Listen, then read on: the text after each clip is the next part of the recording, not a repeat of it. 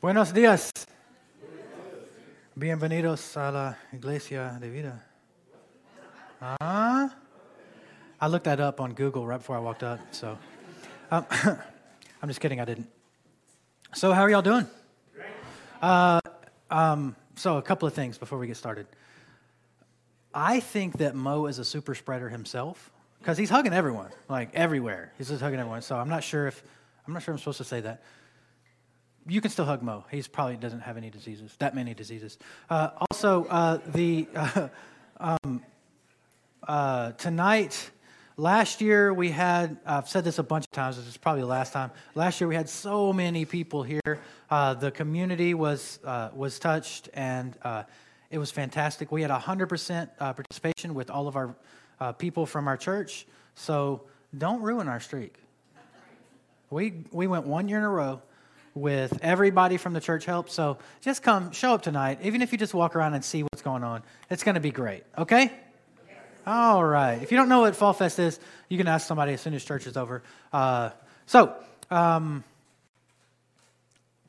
I asked you a few weeks ago to be praying about what is next for the like the next building. So I just want you to keep praying because we a building opened up that was a church that's bigger than this, and uh, it looks like uh, it's it's looking good right now. So if you can just be praying that that it would be beneficial to us and beneficial to the people that own the building, so that everyone's blessed in the process. If you can just be praying about that, uh, it's very exciting. Okay. All right. So, uh, yeah. Uh, y'all are clapping, but uh, it's it's going to be real exciting not have to set this building up every Sunday and every Wednesday. It's just going to be set up. So it'll be, be super awesome. So uh, we are in a, uh, a thing where the clicker never works. Let me see. That's why I brought this over here so that I could just do this, but this doesn't work either. So did it work? No, y'all, went, y'all you went way too far. It's, I did went way too far. Uh, so last week, or two weeks ago, we started the Gospel of John. We're going to go through, for those of you that don't know, we go through uh, books of the Bible and we, we go through it verse by verse. So um, I do that so that, because there's a lot of things that we wouldn't talk about necessarily because they're difficult. Um, and it would be easier to skip over some parts that are the difficult parts. Uh, but if we go through verse by verse, then I can't skip anything. Y'all can be like, hey, you skipped this part that was really hard to talk about. And I'm like, well, I didn't want to talk about that. So I can't do that because trust me, y'all will hold me to it.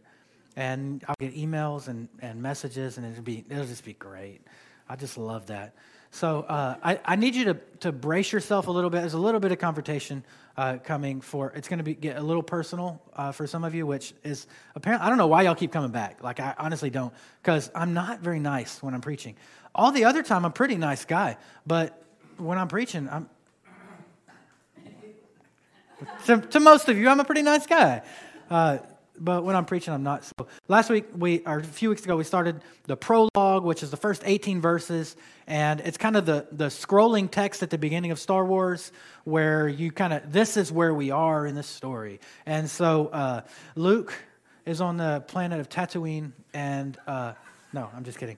So John is talking about how uh, he's declaring a new creation, and and you are the recreation. You are re- recreated. And so now as we as we go on to today we're going to cover John chapter 1 t- verse 24 through 28. I did it in first service, we're going to do it in second service. It's going to be great. We actually covered all those verses. It's a whole bunch. 4 uh, or 5. Uh, so um, as we as we uh, dive into this, we're going to see some of the, the first people that are responding to John the Baptist and, and how they responded. So uh, let's jump in.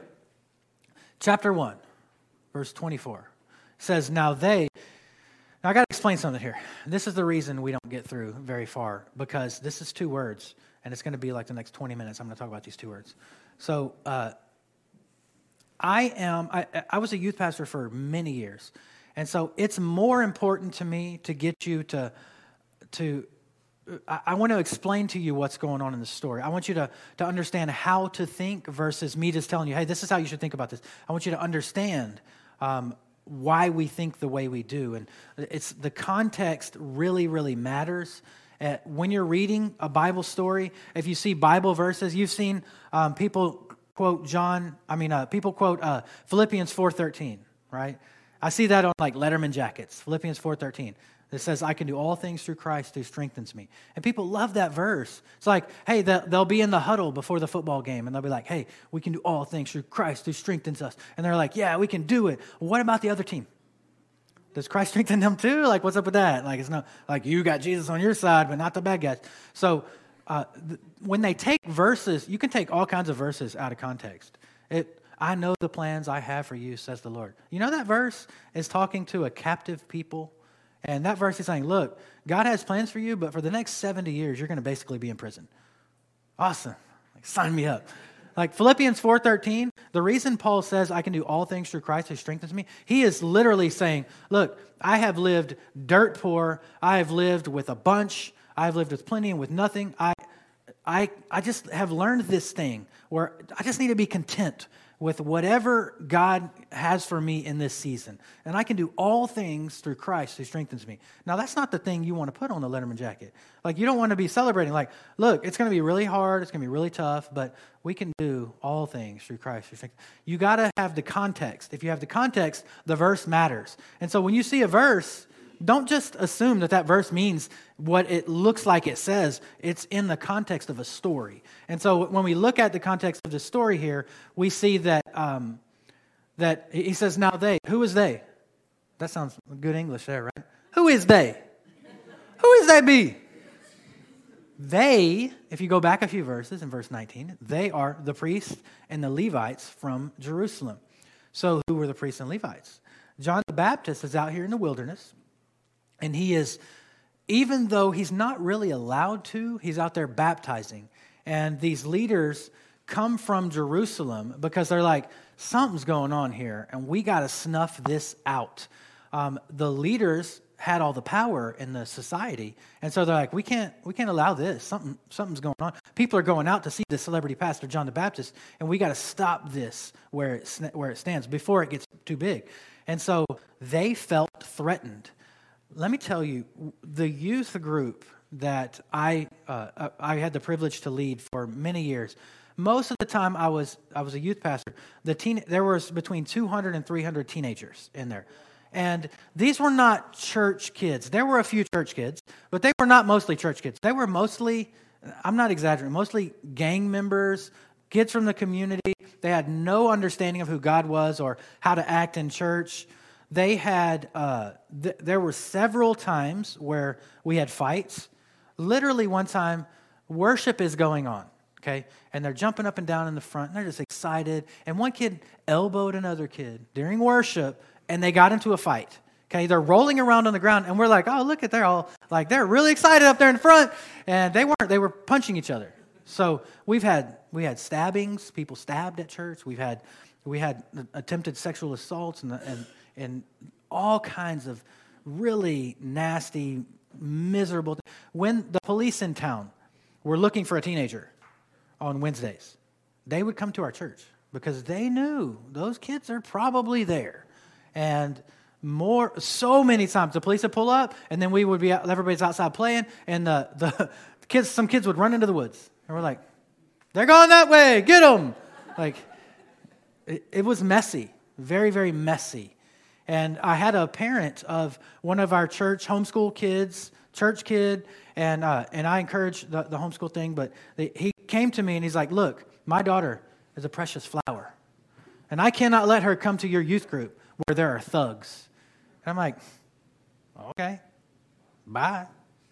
Like, what do you want me to say? Like, okay, this is what I'll do. I'll tell all those kids that the only hours they feel safe in the week is when they're at church. I'll tell them, hey, look, some guy's precious flower doesn't feel safe when you're around. So can y'all stop coming here? No, I'm not going to do that. I don't care about you. You're saved. Your daughter's saved. I don't care about you. Go away. I did literally say those words. Um, I shouldn't have. Like I, need, I repented after. So, uh, but it's like we're, we don't exist. The church doesn't exist for those people. Like they were religious people that had this mindset of this is the way it's supposed to be done. I had teachers come to me at the school and say, I would love to, I would love to let my kids come to your church because we like you, but there's thugs there and we're not letting them go there. I said, but you let your kids go to school. It makes no sense. You let your kids go to Walmart, and y'all know there's thugs in Walmart. you let your kids go everywhere else, but just not church, where they, it was one of the safest places you could be because, for the most part, it was uh, the gang territories didn't matter there. We had people there. I had several pictures of rival gang members standing next to each other in the front with their hands raised, like in opposite gangs, and they're just, they're they're really like just they want to seek the Lord. Uh, one time we I got so frustrated because there are things that you have to deal with, like very frustrating things that you have to deal with. Like I took marijuana off of a 10-year-old at church. Like uh, there were drugs all the time. And there's just things I, I get frustrated in seasons. And so I put these cards out on the seats and I'm like, write on here why you come to church. And I'm totally expecting like girls are hot or, you know, like food yummy or, you know, some. And for the most part, that's how most of the answers were. Like, my friends are here, so I come here. Uh, but there were a couple that said, the only time I feel safe in my entire week is when I'm here in this building. Like, I would do it all again. Like, that's what kept me going. That's the kind of church I want us to be. Do you understand? Like, I, I don't, y'all are pretty. Y'all are nice. Like, I love being around y'all. But I want some people in here that I'm like, I feel a little uncomfortable around. Like, I feel like, oh, is this person going to stab me? Or, they gonna, like, I, I want that. And if you're uncomfortable with that, it's fine. This, this maybe isn't a place for everyone, and I'm fine with that. Uh, for some of you, if you try to leave, I'm going to tackle you on your way out. But for some of you, maybe this isn't a church for you. It's fine. So, anyway, back to the story. So the leaders are the leaders see that something is going on and the, the, religious leaders and they want to stop it because it's not them doing it and it's not their way. So they sent the they sent these pharisees and these religious people these the pharisees were like these bible scholars. They were the the religious elite. And now whenever we think of pharisees we think well those guys were bad. They weren't necessarily bad. They were doing what they thought was best because the pharisees were these like they were all about the rules. Do y'all have anybody in your life that's all about the rules? Uh, there's someone that lives in my house that's like that. And uh, I'm not going to tell you who it is, but it's not John. Uh, so the Jessica, my wife is all about the rules, and I am too. But she really is all about the rules. So these these uh, Pharisees were all about the rules, and so they thought that if we can get the Jewish people to live out, live the right way, then the Messiah will come. And so their, for the most part, their intentions were good. Now there were some that obviously weren't, but uh, that were just seeking power. But they they wanted to follow the letter of the law, and so they acted like they had never done anything wrong, like they were holy, and nobody else was. They were good. You ever around people like that? They're like they they just, like this person is so good. They probably never said a cuss word. They probably never farted ever. And like you're just like, I can't be around people like so they have religious like these upper echelon people that they send. It's okay if y'all know somebody like that. It's fine. So the Pharisees came and they snuffed out. Uh, they were they were trying to snuff out uh, the relationship with God. That's what happens whenever you just try to follow the rules and you're going to fail. And so if you fail, then you feel like, well, I'm not good enough. And the Pharisees were saying, yeah, you're right. You're not good enough. So you need to try harder. And it's not about that. Like, it's not about following a list of rules. Now, there are rules, obviously, that we should follow, but that's not what the main thing is. And so um, I know, like for us, this can happen to us. Like this can happen to you, Christians. This can happen to you where you get into a spot where you're where you feel like I gotta follow these rules, and so you start pushing your own beliefs onto other people. Uh, so Life Church, like it's it's not really. I know our style is not for everyone. Um, that some people want a more polished and professional presentation, and if that's you, like you're in the wrong place. Like I'm okay with it. So I have like I this is what I say to you. If you're wanting a polished presentation, then like that's for you. Somebody want to take a picture? That's not for you. Like this place isn't for you, and it's fine. Like go, because this the screen's probably not going to work the whole time during service today. We're going to the, the speakers are going to crackle. I'm going to say many things and I'm like afterwards. I'm like I probably shouldn't have said that. Like I need to repent and get Jesus more Jesus. So it's fine if it's for somebody else, not for you. Then it's fine. It's like just just go somewhere else and get somewhere where you can be fed, where you you're not distracted. People are distracted by the technical difficulties. Some people have literally told me this: as soon as you stop having technical difficulties, I'm gone. So, fortunately, you have a solid standing here. So, uh, so anyway, all right. So, so JTB's out here doing his thing. Uh, that's John the Baptist. Out here doing his thing, and the Pharisees are trying to shut it down because uh, John the Baptist is not the orthodox kind of guy. He's, he's quoting The Office and he's quoting Star Wars during his sermons. And so uh, it's easy to become legalistic and get distracted. Um, and so the Pharisees are these people that are, are, are really honed in on the law. The law is not bad. It's not bad to know the Bible and to try to live by the Bible. But instead of using it for, the, for a lot of the, of the Pharisees, instead of using it to draw people into a relationship, saying, Look, you need Jesus. That's why you need Jesus, because you can't live by the law. They would take the law and they would whack a mole people over the head with it, and they would say, Look, you can't, you're, you're bad, you're evil, you're terrible. And they would use the law to keep people oppressed. And that is not good. I can prove to you that you do this. So, this is where you, you Christian that's listening to my voice have become legalistic. You know the Bible says that we're supposed to pray for our leaders. So tell me, how many times this week you prayed for the person who is president? It's so hard. It's so. Look, I'm preaching to Randy here. It's so hard because I'm like, well, he ain't our president because he didn't win legal votes. like, I know y'all are with me on this. So even if that's true, we're supposed to pray for him. And we don't because we don't like him. Because he does things that we're like, you are evil. You just need to go back to your father who is Satan and go. And we're supposed to pray for our leaders. Randy, I am supposed to pray for our leaders, and I get into this spot where I'm like, well, they just need to be put in their place. What if I judge myself by that same standard? That's personal now. Like, what if you judge yourself by the same standard? You're not perfect, you're not doing it all right. So, there's a danger of us becoming Pharisaical. Um,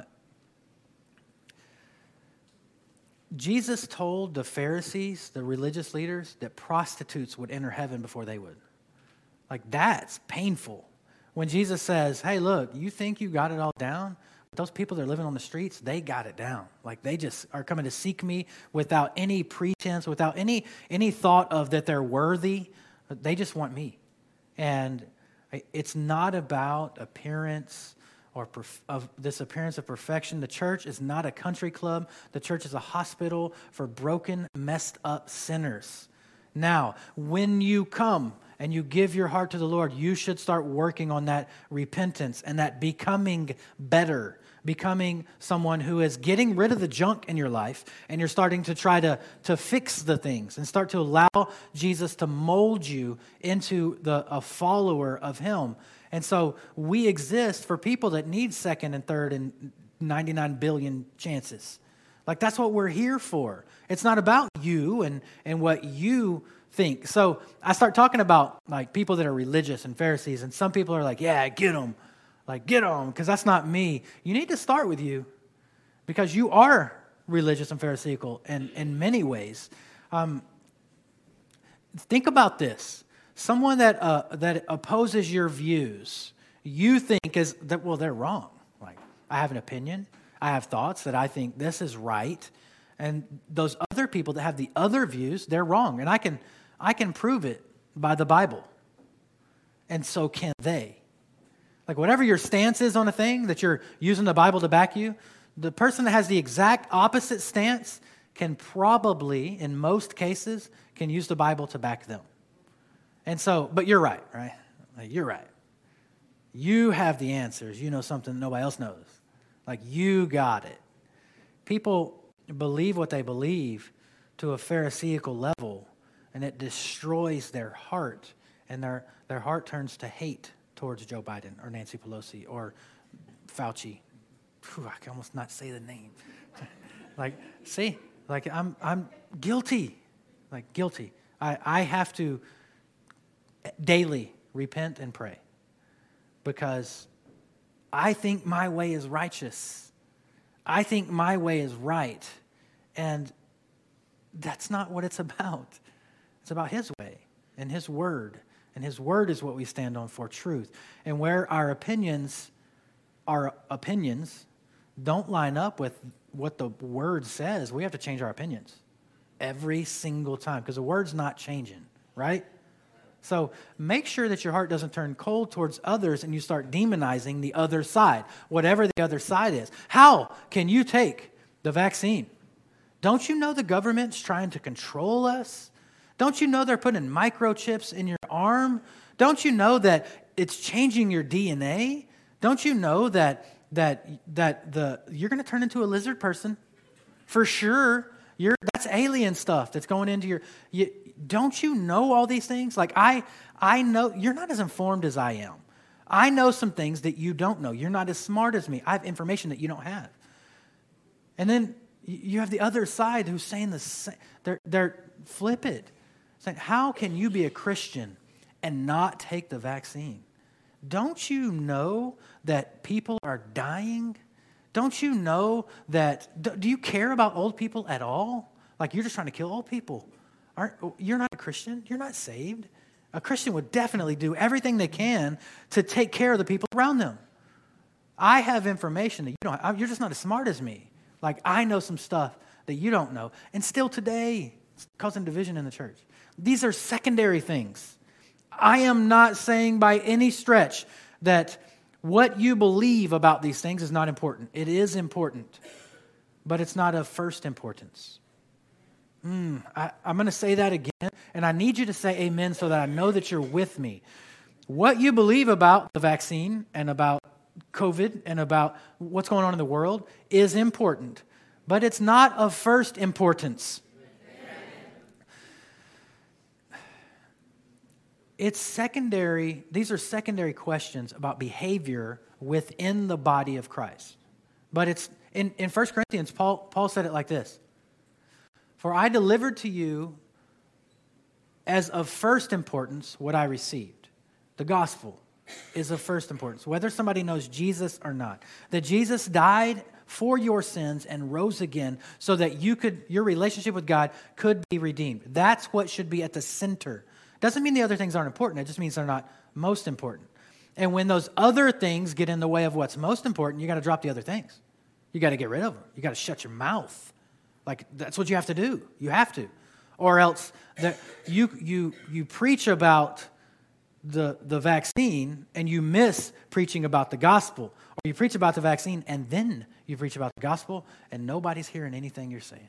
Because they're like, you're one of those loons. Like you you they can't hear anything because they've muted you. Your story's not even showing up in their feed anymore because it's muted.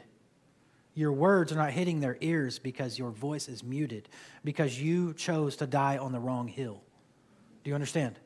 So, someone's view on vaccines or how, they're going to behave during COVID is not what's going to get them into heaven. You know that you can die and go to heaven with the vaccine. You can die and go to heaven without the vaccine.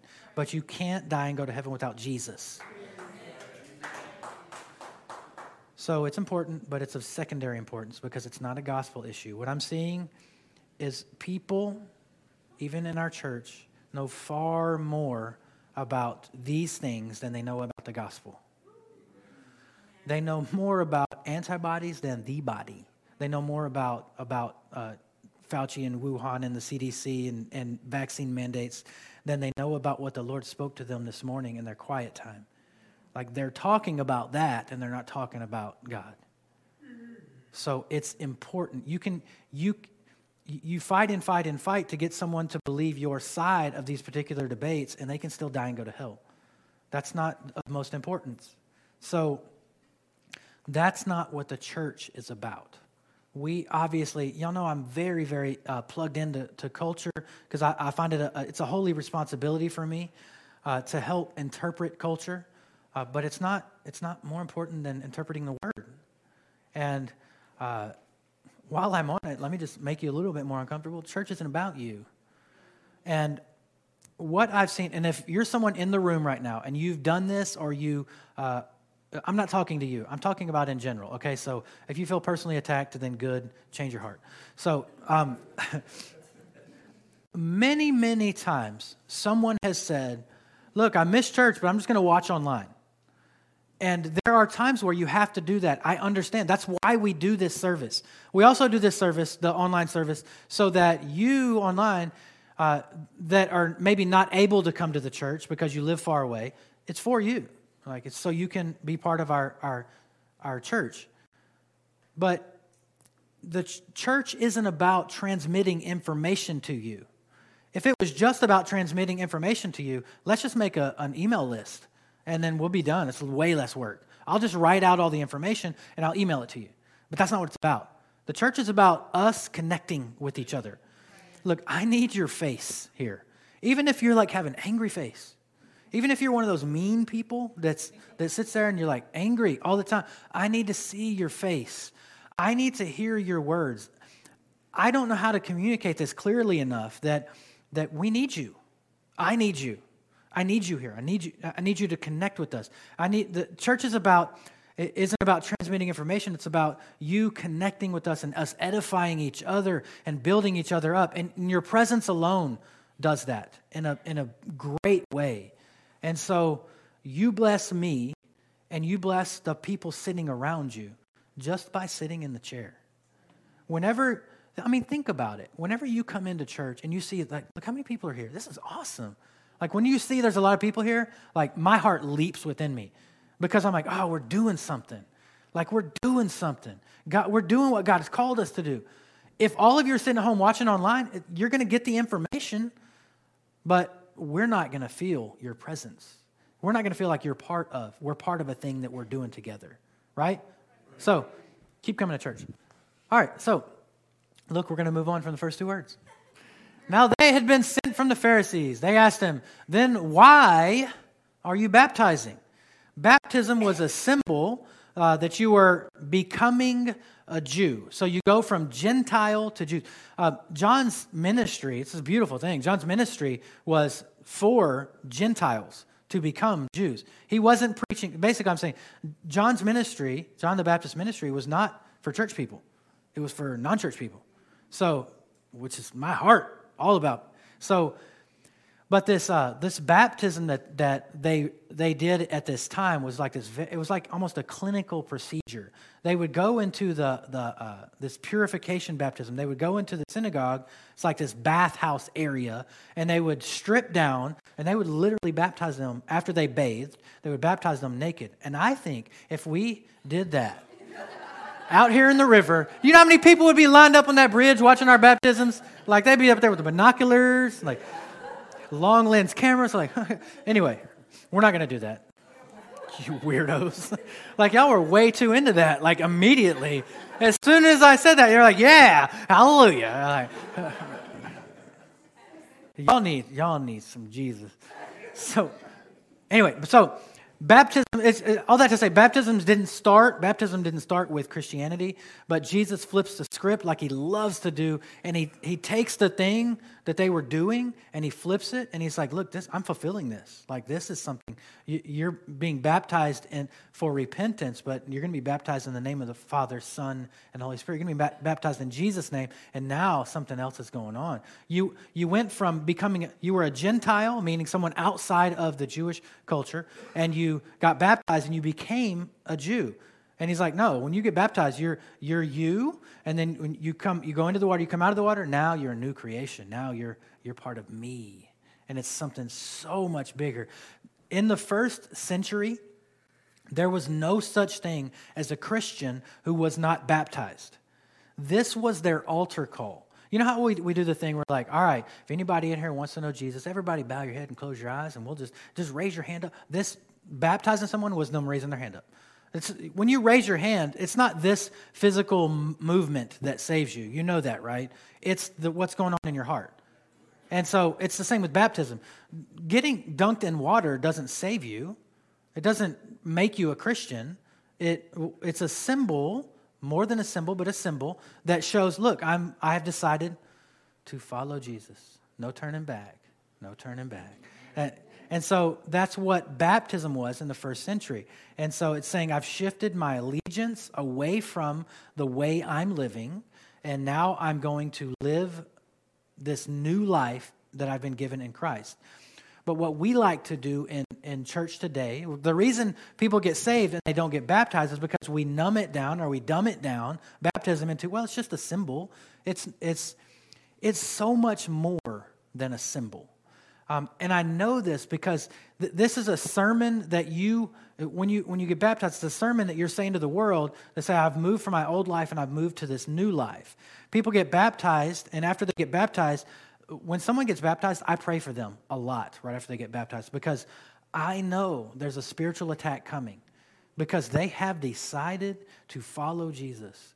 And when that happens, your enemy says, "Oh no, we can't let that happen." Like so, they'll send attacks. And if you remember when you got baptized and you meant it, what happened in that following week was probably difficult because spiritual attacks come. Because the enemy, your enemy, wants to make you impotent and have, let you have no power in your life to do the things that God's called you to do, but you have decided that you're going to live in this new life. And so th- there's temptations that come up, and, and it, it's so much more than just this symbol of saying, hey, look, look at that. That's cute. It's more than just getting your clothes wet. It, it's, it's symbolizing, it's more than symbolizing that, that you're, from now on, you're going to try harder. That's not what it's about. There's something spiritual going on here. And in Romans 6, Paul said, Do you not know that all of us who have been baptized into Christ Jesus were baptized into his death? We were buried, therefore, with him by baptism into death, in order that just as Christ was raised from the, the dead by the glory of the Father, we too might walk in newness of life. So, in baptism, we die. This is where we die. You are gone. If that's true, then why do we go back? Why is it that after we get baptized, we, we still go back to the old life?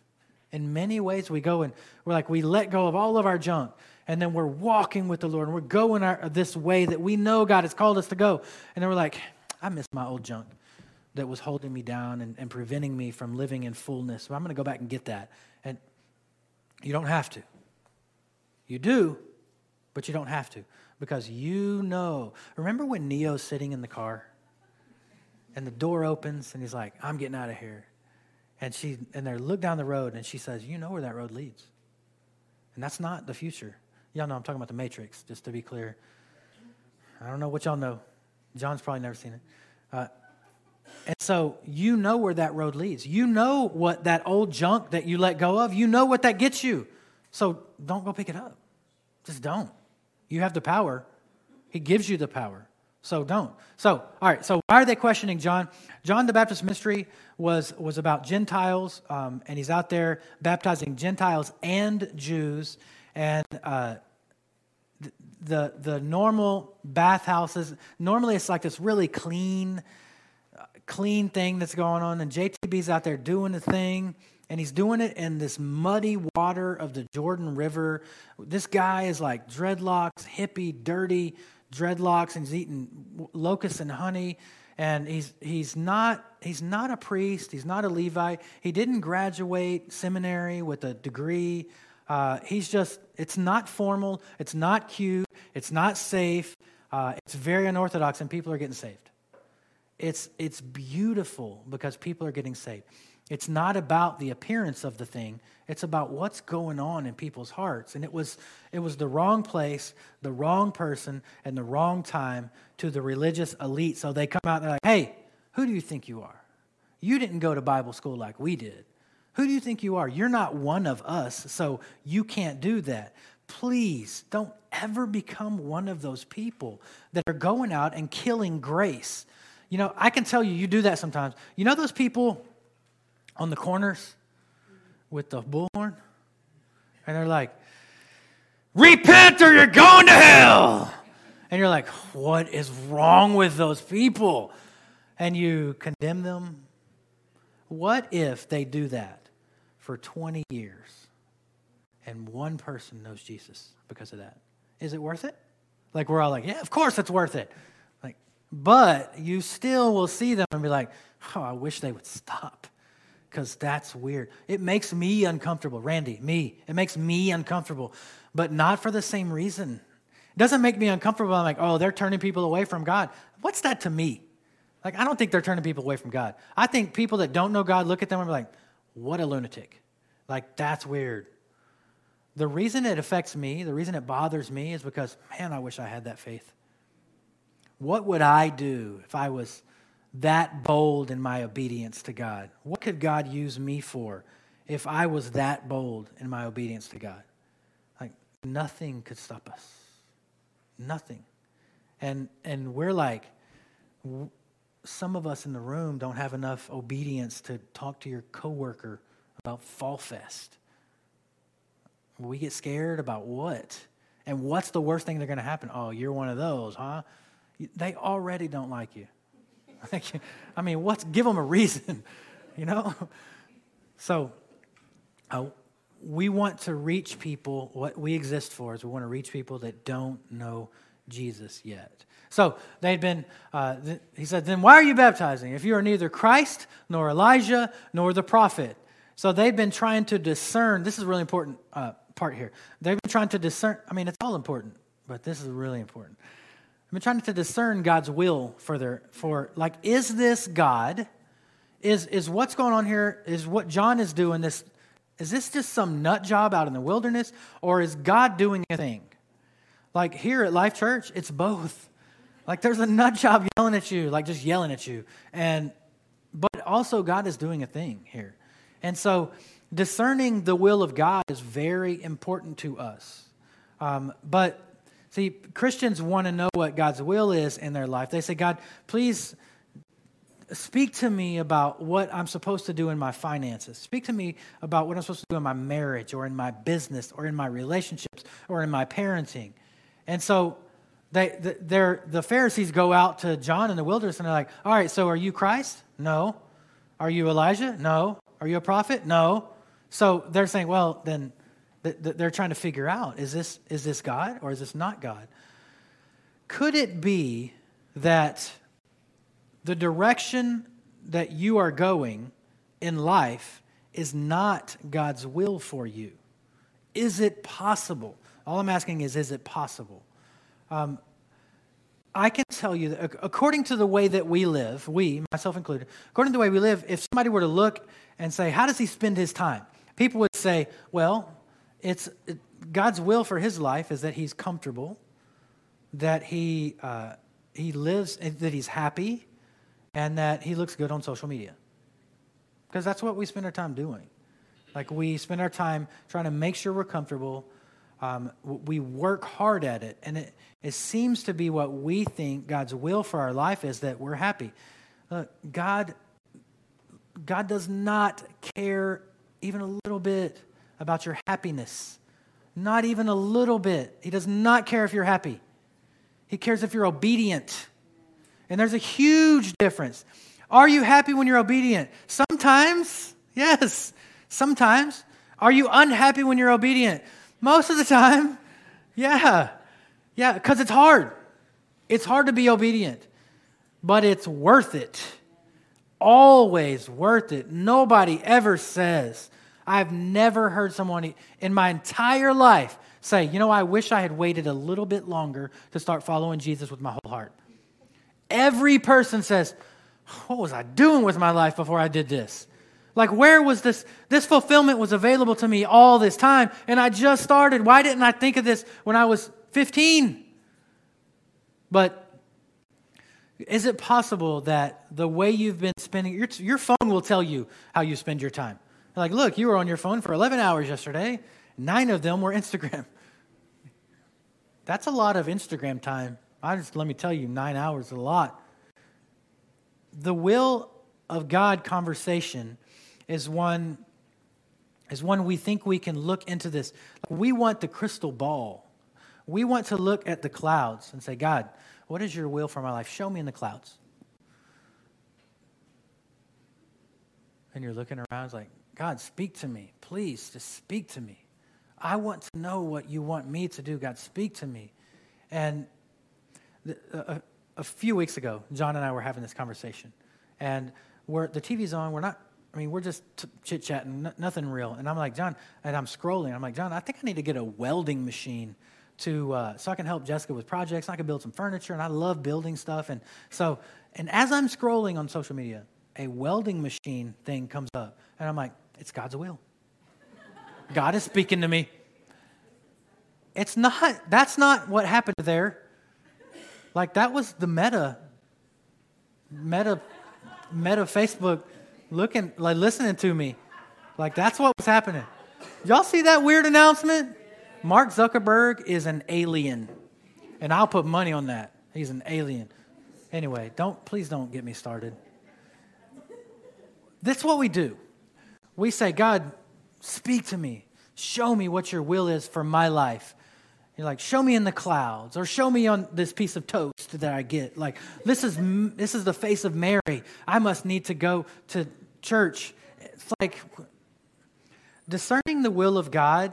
Whenever you think of, look back in your life and think about what was God doing there. You can almost see it so crystal clear. Like, oh, God was doing that so that I, the reason I didn't die was so that I could go to church. The reason I didn't kill that person was so that I could go to church. This is my story. This is my story.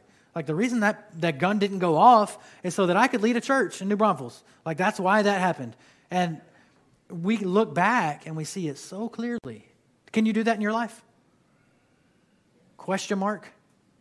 Yeah, I think a lot of us can look back in our life and see what God was doing because it was it's really clear. God's not going to tell you every single detail about your life because that's why you have faith. That's where your work comes in. You have to have faith. You don't have to, you're not going to know all the things. We, we as a generation, we lack faith because we want all the details. We want to know, like, as, as if we're entitled to getting all the details. And God will give you the next step. Whatever the next step is, He's going to give you just the next step. Maybe you'll have some faint idea about what the future holds, like some direction to go in. But He's not going to give you all the details. If today, before you walk out of this room, you decide, you know what, I'm going to give Jesus my whole heart and my whole life. And I'm going to, every single decision I make, I'm going to base it off of what I feel like, truly feel like Jesus is speaking to me. If I were to, if you were to do that, and we could, I could fast forward one year and show you all of the things you, that happened in this past year, you would run away screaming because you would say, There's no way. There's no way. Some of you right now, like in a year from now, you're going to be preaching. You're gonna, maybe not even here. You're going to be standing in front of a group of people and preaching the gospel. And right now you think, no way, not me.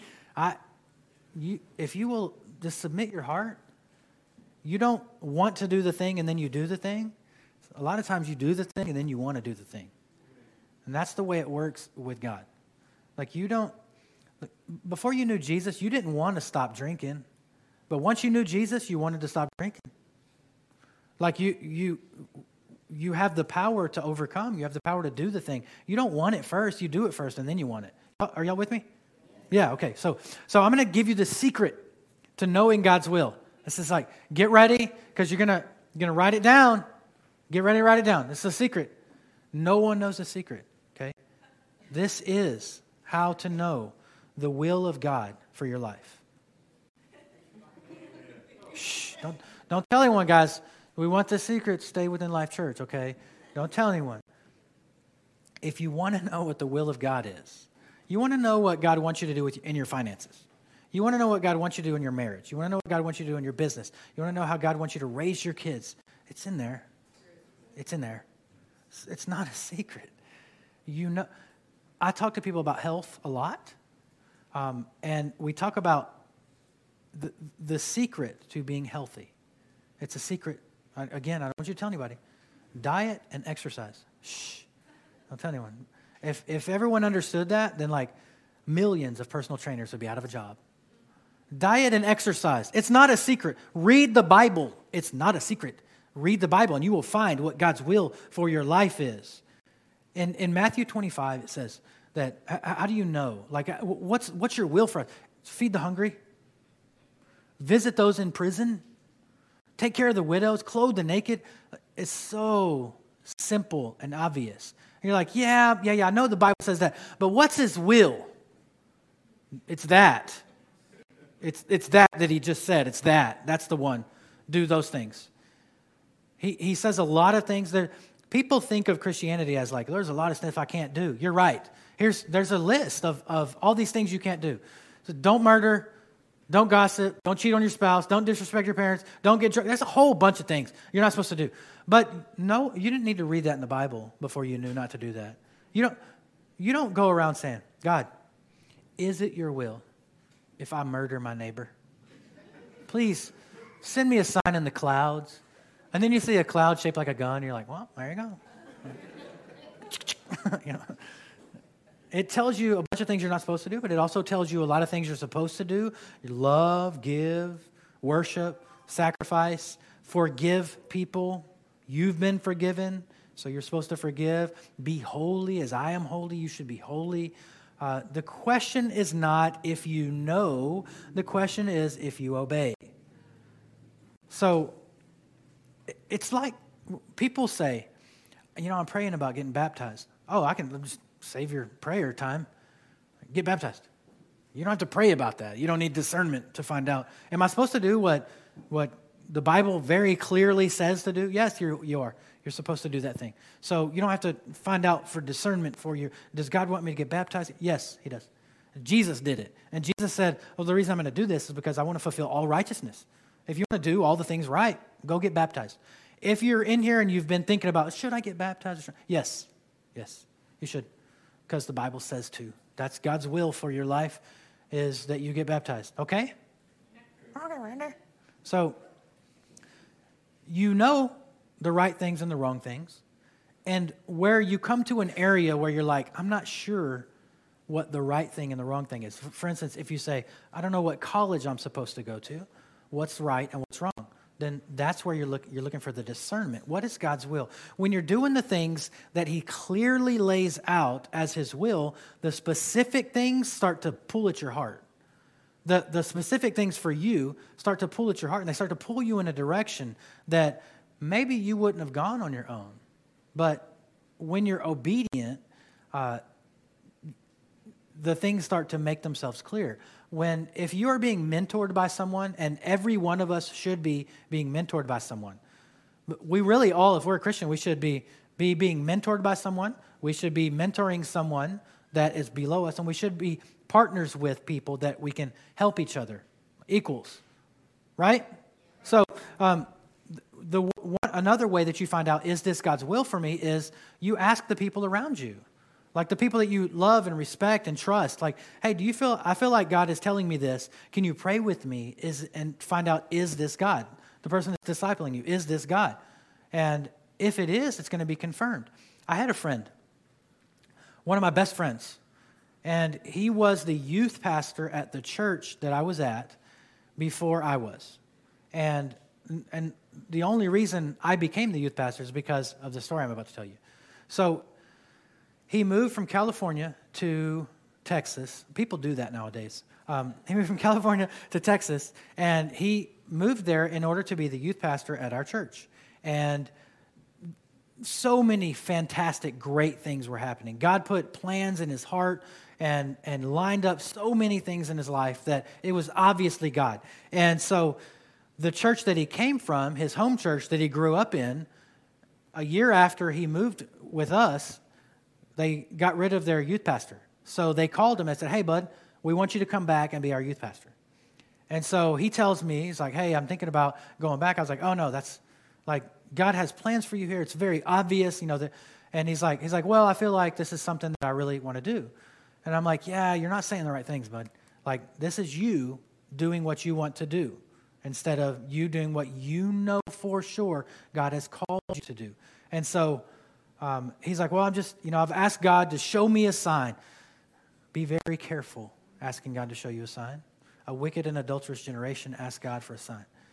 God has given us plenty of signs, okay? So he says, I've just asked God to give me a sign, like to show me uh, if it's his will. Literally, when he tells me this, two days later, the guy's in the hospital. He has a staph infection so bad he's got to be put on IVs. And so I go and visit him in the hospital. I'm like, look, it's not too late. You can like turn, turn, because he had decided he's going. I was like, you can still turn around and be like, no, uh, uh, I want to stay. And he's like, what? This? This is nothing. I'm like, seriously, how stupid are you? Like, this is obviously, you said, God, show me if I go my own way, what will happen? And you decided to go your own way. So God says, okay, go your own way, and I will let you have whatever you want. Like, and that's how God operates in our life. He doesn't force us to do the right thing. We choose to do the right thing. When we choose to do the right thing, we're under God's authority. We're under His umbrella of protection. Whenever we start doing things our own way, we step out from under, on purpose, step out from under the authority of His protection, and we do things our own way.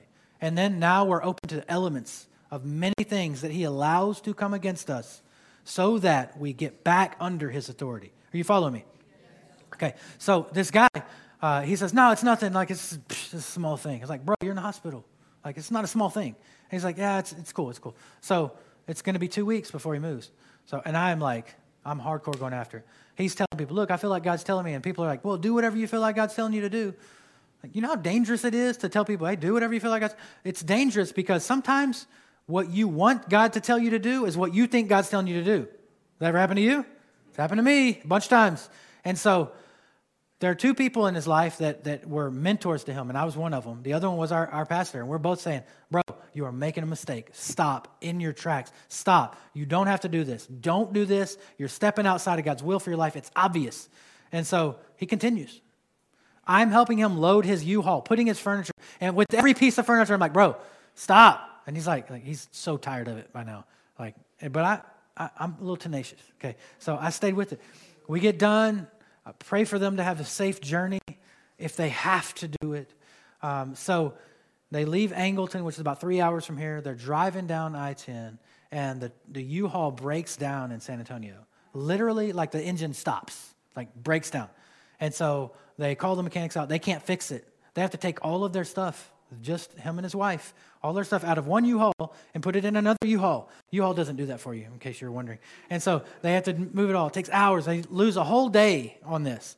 And so, isn't that crazy? Like you would think. He calls me and tells me what happened. I'm like, bro, turn around, dummy. Like, turn around. So he he doesn't turn around. He keeps going. They get in there. They get to El Paso. You're not gonna believe this. That U-Haul breaks down.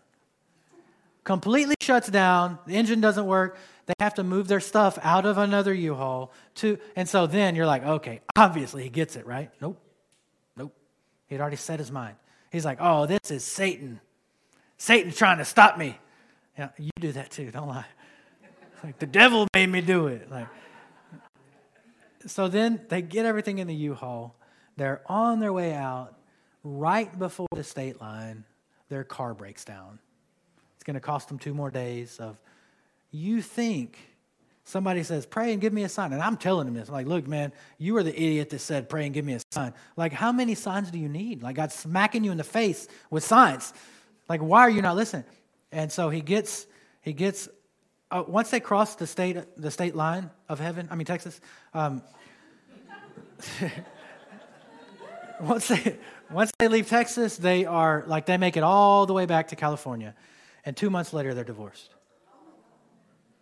Like what what happens when you step outside of the protection of God is like the elements. And when you ask God for a sign, you ask him what his will is. Like he, it's obvious to you what his will is. When you're obedient and you're trusting that you're doing the right thing because you have this you have these mentors in your life that are that are uh, speaking into your life and they're helping you along the way when when you're doing it you don't have to worry about all the other things. You don't have to worry about stepping outside because if you have a good mentor, they'll come up behind you and gently slap you on the head. They're like, what's wrong with you? You're being stupid. Listen to them. If they're a trusted leader, listen to them. They are, they are doing that for your own good. In Romans 12, 2, it says, Do not be conformed to this world, but be transformed by the renewal of your mind, that by testing you may discern what the will of God is. Your mind is being transformed in obedience. You will learn to discern God's will for your life by your obedience to the very clearly written out words of the Bible. You want to know what God's will is? Do what the Bible says to do. Like, that's like, wow. Just, it's so obvious and so clear. And we want the crystal ball, we want, we want the, the sign in the clouds. And it's not all that. It's not all that. It's the Word of God. You have it on your shelf, you have the app in your phone. You want to know what God wants you to do with your life? Do those things. It'll, it'll become abundantly clear. So, let's finish this. Uh, then why are you baptizing if you are neither Christ nor Elijah nor the prophet? John answered them, I baptize with water, but among you stands one you do not know, even he who comes after me, the strap of whose sandal I am not worthy to untie. These things took place at Bethany across the Jordan where John was baptizing. He's like, I'm not even worthy to be a slave to, to Jesus. John is pointing, everything in his life is pointing toward Jesus. John knew who he, he wasn't. He says, I'm not the Messiah, but he knew who he was. He's like, I'm just a voice in the wilderness calling out for you. Do you know where your identity is found? Because if your primary identity is found in being a Republican or being a conservative or being a Democrat or being a liberal or being uh, whatever your job title is or being uh, whatever, wherever you're finding your identity, it should first be found that you are His. That you are a child of God first before everything else. And if you're a child of God first before everything else, then that's the filter you see everything through. All the decisions in your life that you make have to go through that filter first. Once they're allowed to go through that filter, then you can start making the other decisions of, well, because I'm a conservative, I believe this and I'm going to do this. Or because I'm liberal, it's hard for me to say. Uh, I'm going to do this or be this. Like, because I'm this thing, but you're, you're, you're Jesus, you're, you're God's kid first and foremost and most, right? So, when you when you understand that your parents, your birth parents, they didn't choose you. They had you and they probably love you. Probably gave them plenty of reason not to, but they probably love you. And but God chose you. You are his adopted kid. He saw you in the window of the puppy store and he picked you. Like puppy store thing? Like he adopted you because he wanted you. He chose you on purpose because he loves you. That's how valuable you are to him. You to God, you are worth dying for. That's the value that he sees in you. You're worth it to Him. He picked you on purpose. And because of that, you can know He has a plan for your life that is very detailed. He, he has a direction that he wants you to go. And he's not hiding those plans. They're not in a locked box where he's like, I'll just reveal this little bit because he wants you to live in that fullness. And all you have to do is do the things that you know to do. Where, when you mess up, stop, turn around, repent. That's what repent means turn around you realize you're in a place that you're not supposed to be, stop. As soon as you realize it, stop, turn. You realize you clicked one too many times, stop, turn it off, repent. And, and God's not sitting there with, with arms folded, tapping his foot, mad at you because you messed up. That's not how he operates. He's this guy. He's standing there with open arms, like, come on, come on. I love you. I'll do anything for you. Come on. I want to I want to hold you now. God, we thank you so much that you love us to death.